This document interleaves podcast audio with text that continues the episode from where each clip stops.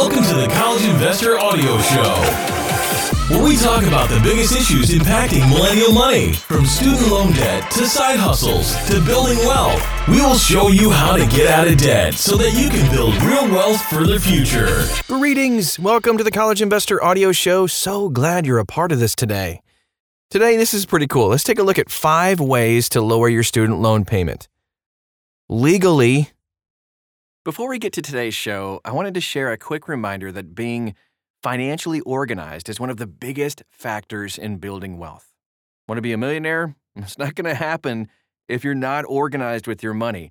So, how can you get organized?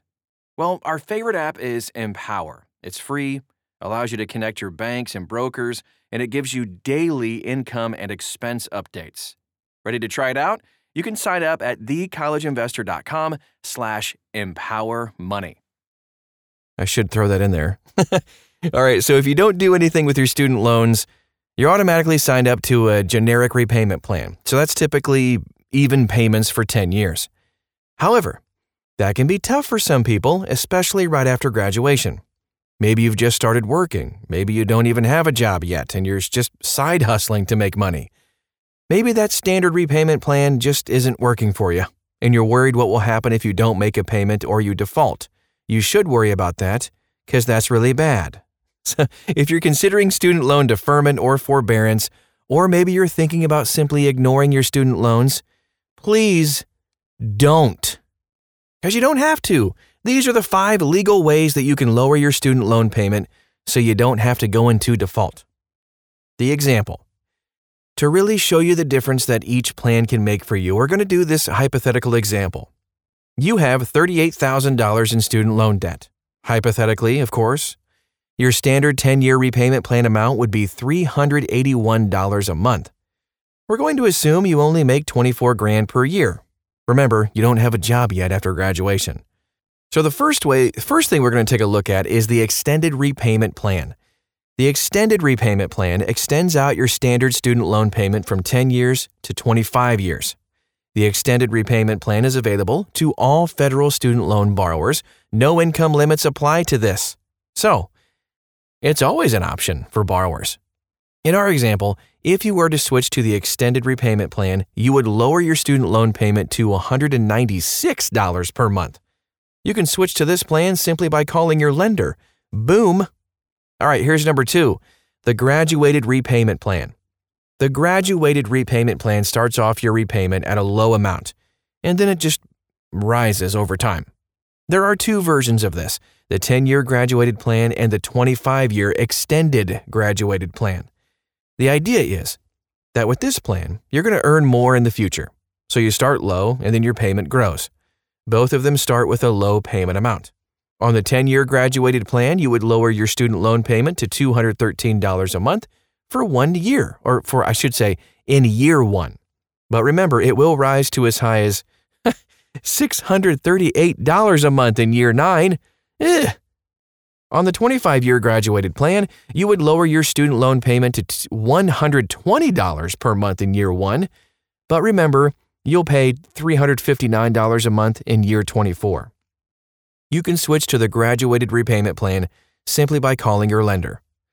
And the third way to lower your payment legally, the income based repayment. Income based repayment, IBR, is exactly what it sounds like. Your payment will be calculated based on your income. It's a formula that takes into consideration your income, the poverty line for your state, and will set your payment at 15% of your income, 10% for new borrowers. The other great aspect of IBR is that you qualify for student loan forgiveness on any amount of debt left on your loan after 20 or 25 years, depending on when your loans originated. We call this the Secret Student Loan Forgiveness Program. If you took out your student loans before July 1st, 2014, your payment would be as low as $77 a month.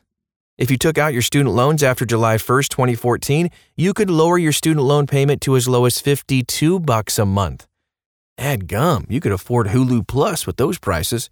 Remember, you do need to recertify your income every year, and your payment could change as your income changes over time. So please keep that in mind.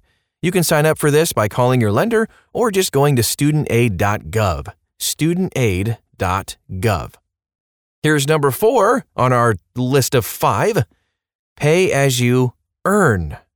Pay as you earn, pay, P A Y E, and revised pay as you earn, repay, are the two newest student loan repayment plan options, and they also come with student loan forgiveness after 20 years. They both calculate your payment a little bit differently, but for our situation, they are both identical. The big differentiator is if you're married. Pay allows just one income to be used, but repay requires both incomes to be used.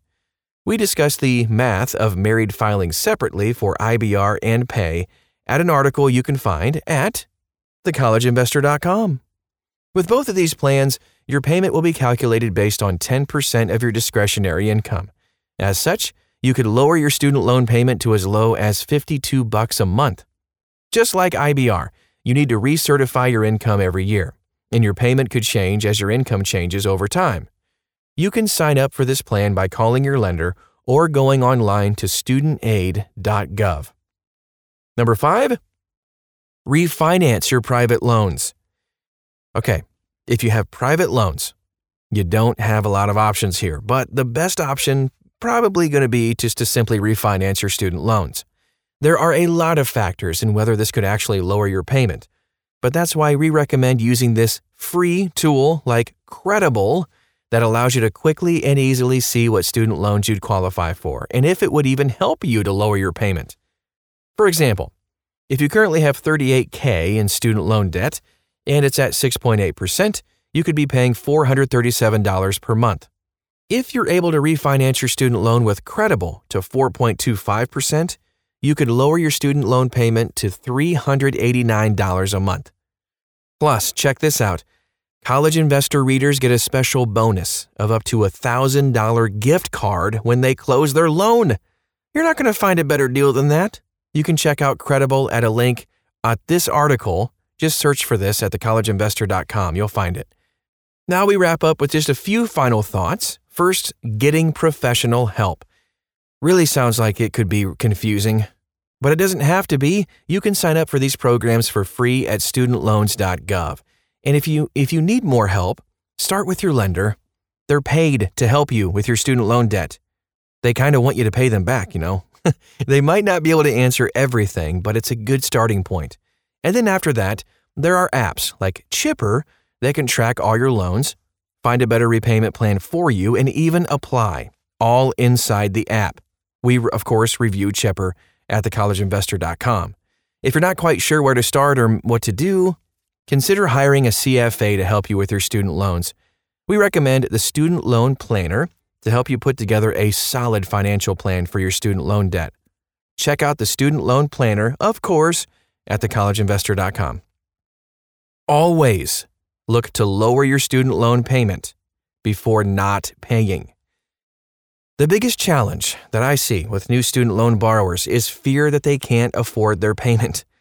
As a result, many of them opt for student loan deferment or forbearance. Some even simply ignore their loans and kind of hope they go away.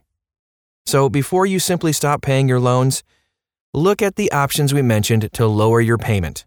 For federal loans, it's really easy to do. For private loans, eh, it could be a bit more challenging, but you can make it happen. Let's do this. Let's knock out this student loan debt once and for all.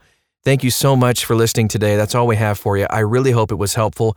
If you want to find all the links, all the resources, I know I said it a few times today, but you can find it at thecollegeinvestor.com. Just copy, paste the name of this podcast into the search bar, and you'll find it.